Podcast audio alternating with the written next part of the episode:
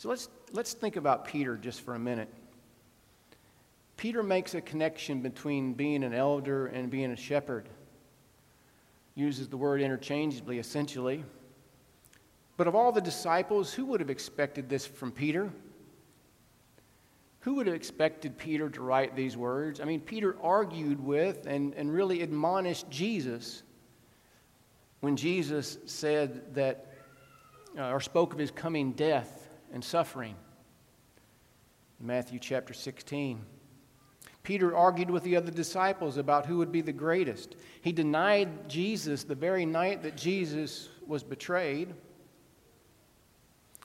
But here he is saying, Care for the flock, watch over it, lead it, wait for the great shepherd to appear. Seems like Peter took to heart in uh, the, the words of Jesus in uh, uh, John chapter 21. Jesus had risen from the dead, and, and Jesus met the disciples in the Sea of Galilee. And three times he says, Peter, do you love me? Yes, Lord. Feed my sheep, guide my sheep, take care of my sheep. Peter is a changed man. He's a changed man from the Peter of the Gospels that that we can read about. Who would have expected this from Peter? So, like Peter, here at West Ark, we often refer to our elders as shepherds. And since we've had so many new members and new families uh, over the past few months, and honestly, during COVID, we kind of lived as the scattered church. Might be good for a, a, a refresher. So, I'm going to introduce our uh, current shepherds and their wives, and maybe a, a, a, short little factoid about each, each elder. Uh, I asked them, you know, to tell me something about them just real quickly, and if they didn't, I'd make something up. So if I made it up, or, or what's true and what's not true, we'll, we'll, we'll have to discern. No, I, I promise you, this is, this is all the facts as, as I know it anyway. So, uh, we'll go ahead and embarrass everyone and ask you and your, your wife to stand while I introduce you. Ron Debbie Belote, unfortunately, they're not here today. They were uh, uh, out of town for a planned uh, vacation. Ron's our uh, Elvis impersonator, but he's now retired. He, he told me he's retired from that a few years ago because his suit doesn't seem quite to fit well anymore. Rick and Tricia Carson, yeah, yeah, come on, Rick. Yeah, yeah. Thank you. Rick and Tricia met uh, in the, uh, well, the forerunner to Razorbacks for Christ, correct? The student ministry in uh, Fayetteville. Rick was an ag business major, and Trish was an education major, I think. So thank you very much. Dave and Dwan Cogswell. oh, they're, yeah. Social distancing, I see. No. Dave told me that uh, until he retired a couple of years ago, he was continuously employed since the third grade, correct? How are you about that? How are you at catching birds? No, no. Dave and Dwan, thank you. Michael and Jeannie Cole. Unfortunately, uh, Michael's not here this morning. Uh, Michael's father passed away Friday in Harrison and uh, they're out of town uh, dealing with that. Um, Michael was a, a, doctor in the Navy. He was stationed in Naples, Italy, and that's where he got a lot of his appreciation and love for the Italian culture. Um, two or three years ago, Michael got to experience the Italian healthcare system up close and personal because on his way there for vacation, he fell ill on the flight and spent his whole vacation and several days in the hospital there for a heart procedure and, and treatment. So uh, Jeannie and uh, or Michael and Jeannie Cole. Brent and Carol Evans, they're right here. You know Brent. Brent's, Brent's a band, band director in Van Buren. Uh, Brent told me, I think I got this right, that he can play every instrument up to the junior high level, thereabouts. But trumpet is his favorite instrument, and he's not so good with the flute, correct? Okay. Brent and Carol. Kevin and Christy Heslin. Yeah. Thank you. Kevin has a guy for everything. If you need sheetrock work, fence, tree trimming, whatever, I call Kevin. I've got a guy. And believe me, if you need something done, ask Kevin. He's got a guy. Kevin and Christy, thank you. Ted and Sharon Knight.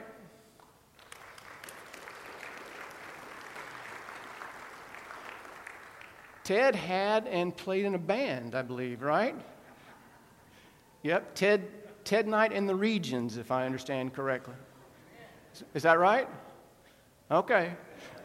I don't know what type of music. Well, type is, is it genre? Are you a genre type, or was it just a honky tonk style, Ted? Just ask Ted; he'll tell you. Ted and Sharon Knight, thank you.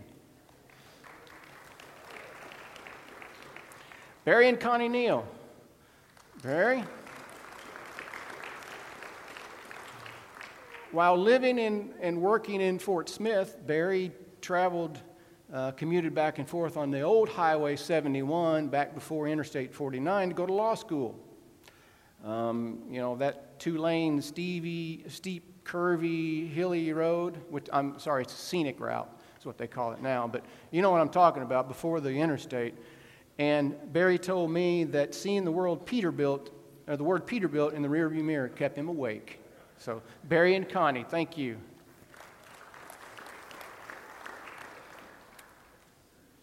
Brian and Shelley Robbins. Brian's over here. Brian said they had moved to town in 1999, but Brian once worked on a crab fishing boat in Alaska you know, the deadliest catch type stuff. So, Brian, the crab fisherman over here. And he's done other things too, trapping. And Brian's just an interesting dude. So, say hi to Brian.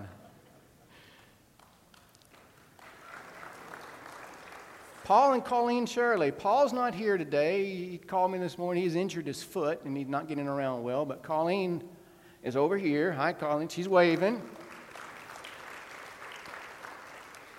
If you haven't met Paul and Colleen, you will, because they are tremendous at uh, sharing and uh, showing hospitality. Paul was a yeoman in the Navy. Uh, a yeoman is basically works in the Navy's HR department, if you will. They keep all the forms and the records and, and, and whatnot, back when they had you know, a lot of paperwork. So Paul would have done a lot of typing and so Paul, uh, Paul can type on a typewriter without looking at his fingers, which I can never do. And Kay, do you know what a typewriter is? Okay. Does anybody under 35 know what a typewriter is? Whitley does. yeah. Paul and Colleen Shirley. And yours truly, my wife Suzette over here, she's waving. Yeah. There's nothing interesting about me. I've lived a dull and uneventful life. And there's an amen. Thank you, Dave. Just don't ask my mom, though. I guess I would say uh, I'm accident prone. So if you're around me, keep that in mind. I do tend to, to uh, have accidents. You know, uh, when my kids were young, I had broken my ankle. So almost to the day it had healed uh, properly, I decided to show them how to ride a scooter, and I broke my other ankle. So that's me. So here we are. Um, you see the word admin by four of us?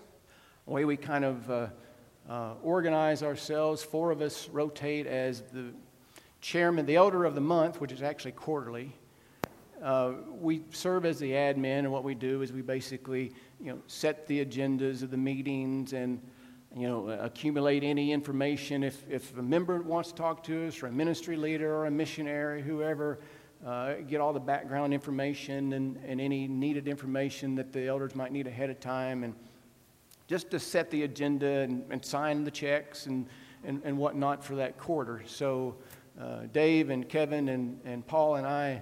Uh, uh, share that duty uh, three months at a time, but we're considered the elder of the month. And I can promise you, uh, this is the absolute truth. We get along very well. We genuinely like each other. We respect each other. We're a very close group. Uh, all of us are available. Don't just think that the admins are the, the responsible parties. We're all available. Our contact information is in the directory, it's on the website, and we'll talk to any of you at any time. We're here each Sunday for the most part, um, so you can call us, email us, however.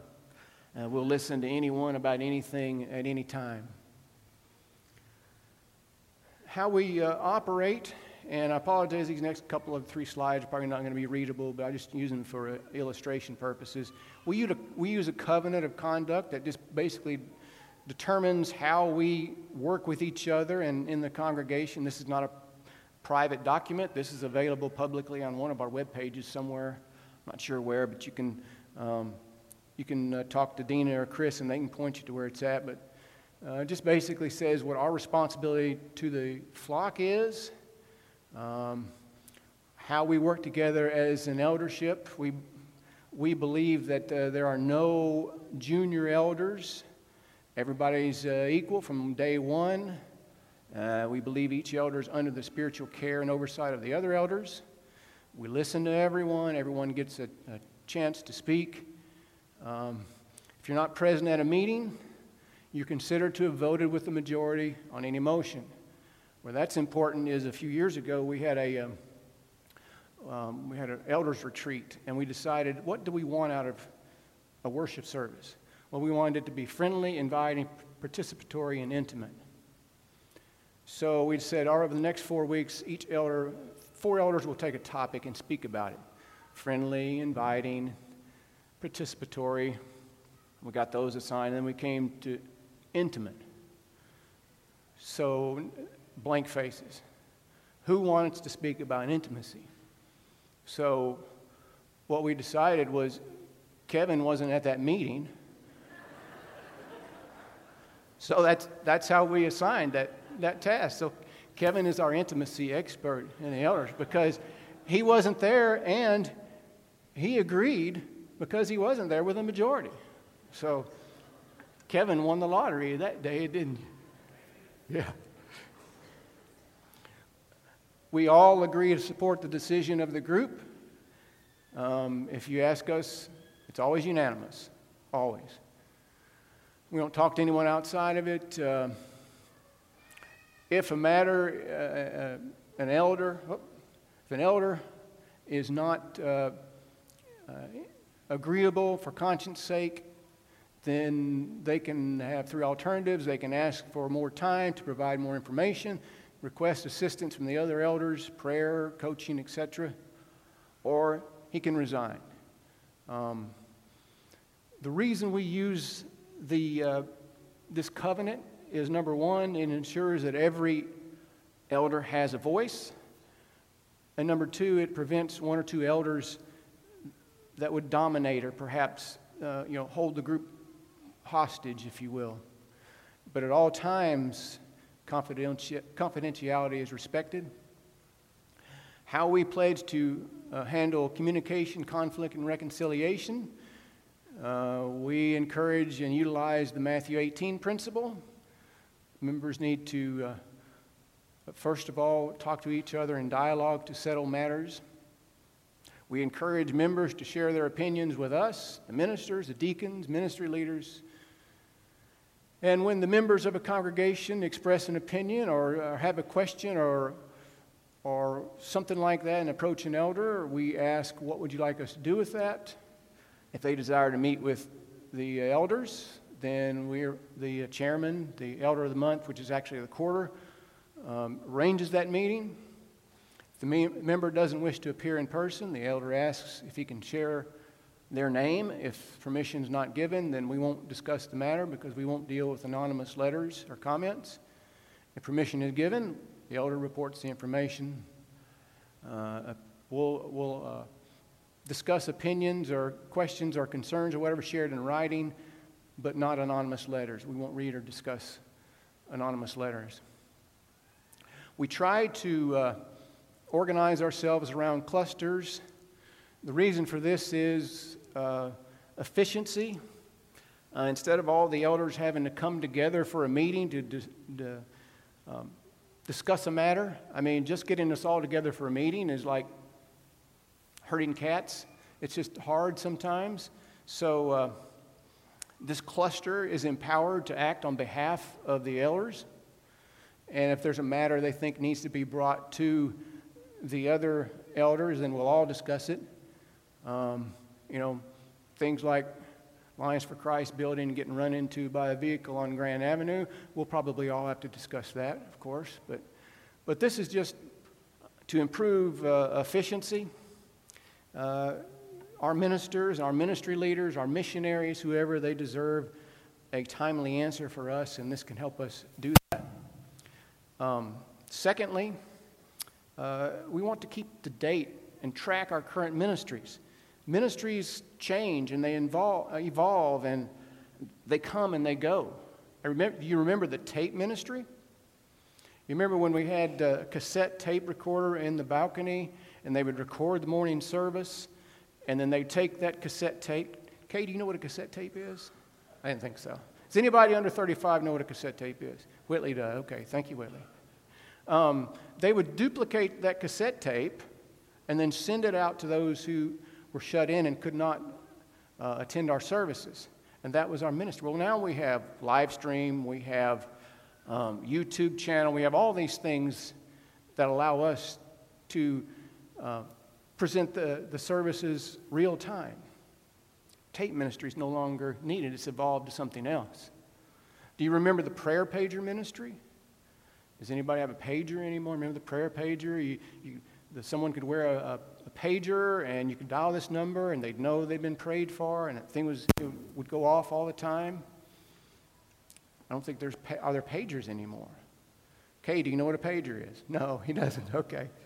Kay's my go to guy here. now, pre pre pandemic, try to say that quickly, pre pandemic, you may have noticed that there were elders up front at the invitation. The elders would go to room 100. There's the bird back. Everybody take, take, a, take a look at the bird. Watch out, buddy. Okay, so before the uh, COVID, yeah, someone's covering their heads over here. I don't trust this guy. Before uh, COVID, we had all these assignments, and basically, and this is impossible to read, I just want you to see that, you know, we have assignments each week for who does the call to worship, sending out, room 100, who goes down the invitation, who arranges the communion leader, who signs the cards that month, elder of the month, which is elder of the quarter, uh, all those assignments. And we do that because we want to be organized. We believe that uh, you, you, uh, you deserve that from us, to be organized on these things. So this is not spontaneous. Every Sunday morning at 8:45, we assemble here at the building. We pray. We go around the room. We pray for each one of you. We, we pray for your family. We pray for our sick. We pray for the, those who have lost a loved one or a friend. And we, we pray for anybody who would be here this day.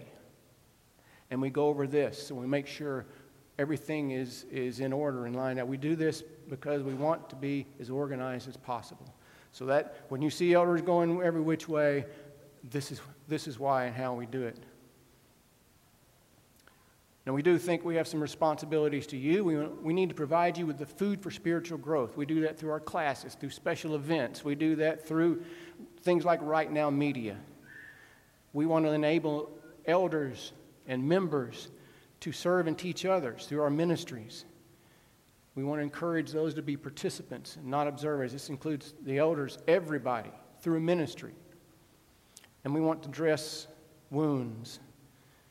In the book uh, of Ecclesiastes, Solomon wrote that someone who is alone and needing someone to help them, to listen to them, or to be there for them, and to pick them up when they fall, Solomon says in verse 10, he pities anyone who falls and has no one to help them up. We want to be there as your shepherds to help anyone who needs us to help them up.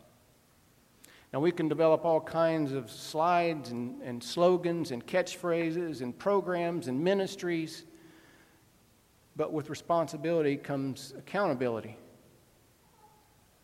You know, on this Father's Day, my, my kids can confirm that I always told them with responsibility comes more accountability. You know, they got older and they wanted more responsibility, okay, but if this happens, then this will happen. You will be accountable. Ezekiel understood this concept. Ezekiel understood that the responsibility of being a shepherd comes with accountability. And I can assure you, the current shepherds get this. We understand this.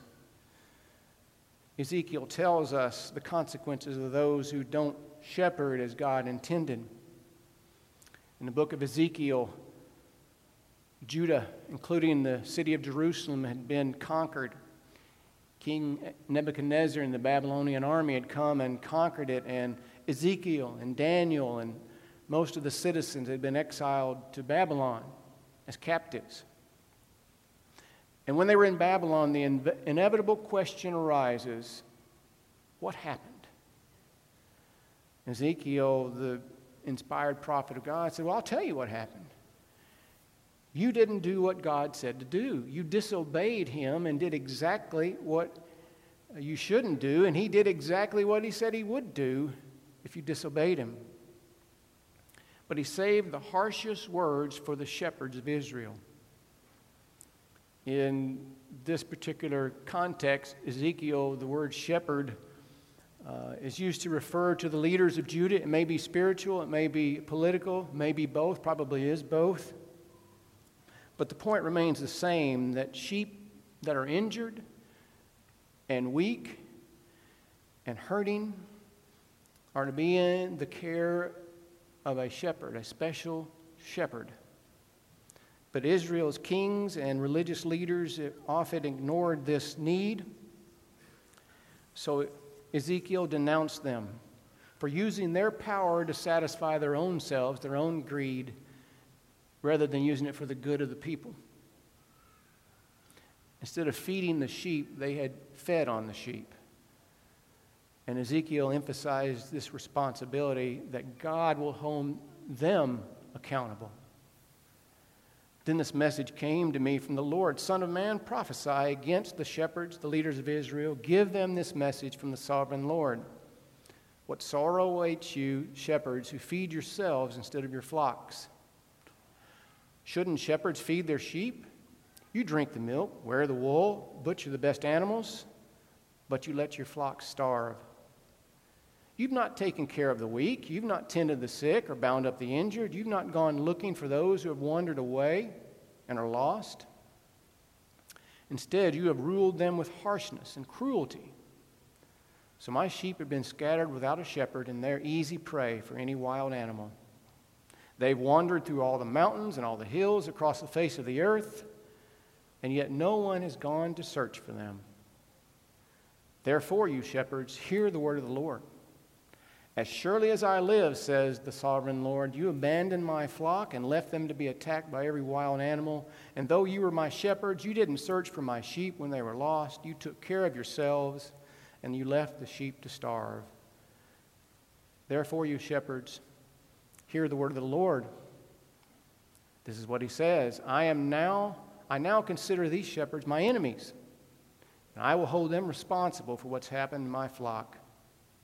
I will take away their right to feed the flock, and I will stop them from feeding themselves. I will rescue my flock from their mouths, and the sheep will no longer be their prey. For this is what the sovereign Lord says I myself will search and find my sheep. And over the years, we have had the, the privilege of visiting with many of you in your homes, and we have prayed with you in your homes and many other places. We've re- rejoiced with you. We've, we've laughed with you. We've sometimes cried with you. We've even sat beside some of you and, and held your hands while a loved one has, has passed and received their reward. But I know I speak for all the, the, the shepherds when I say that we're honored to serve as your shepherds, that we love you all very much. We pray for you continually, and we consider it a blessing to serve you. You know, the Bible does frequently describe us as sheep, sometimes lowly sheep in need of a shepherd. a shepherd to guide us, to lead us, to help us, to lift us up when we fall. But where does this lead all of us? It leads us to the Good Shepherd. John chapter 10, Jesus gives us the answer. Jesus said, I am the Good Shepherd. The Good Shepherd lays down his life for the sheep. I'm the Good Shepherd. I know my sheep, and they know me. And just as the Father knows me, and I know the Father, I lay down my life for the sheep. If you remember that um, image earlier of the, the sheep all in line, but one was pointing the other way, and one was going the other way. Jesus loves and gave his life for any wandering sheep, for the one wandering sheep, just as much as he did for the 99 who are safe. In a moment, we're going to surround this communion table. And we're going to remember the good shepherd who's not willing for one of his sheep to perish, even the one who's gone astray loves them just as much as the 99. So, who do we remember this morning? we remember the Good Shepherd because the Good Shepherd is the one who laid down his life for his friends and his loved ones. And that's who we'll remember this morning. Lord, I come, I confess, bowing.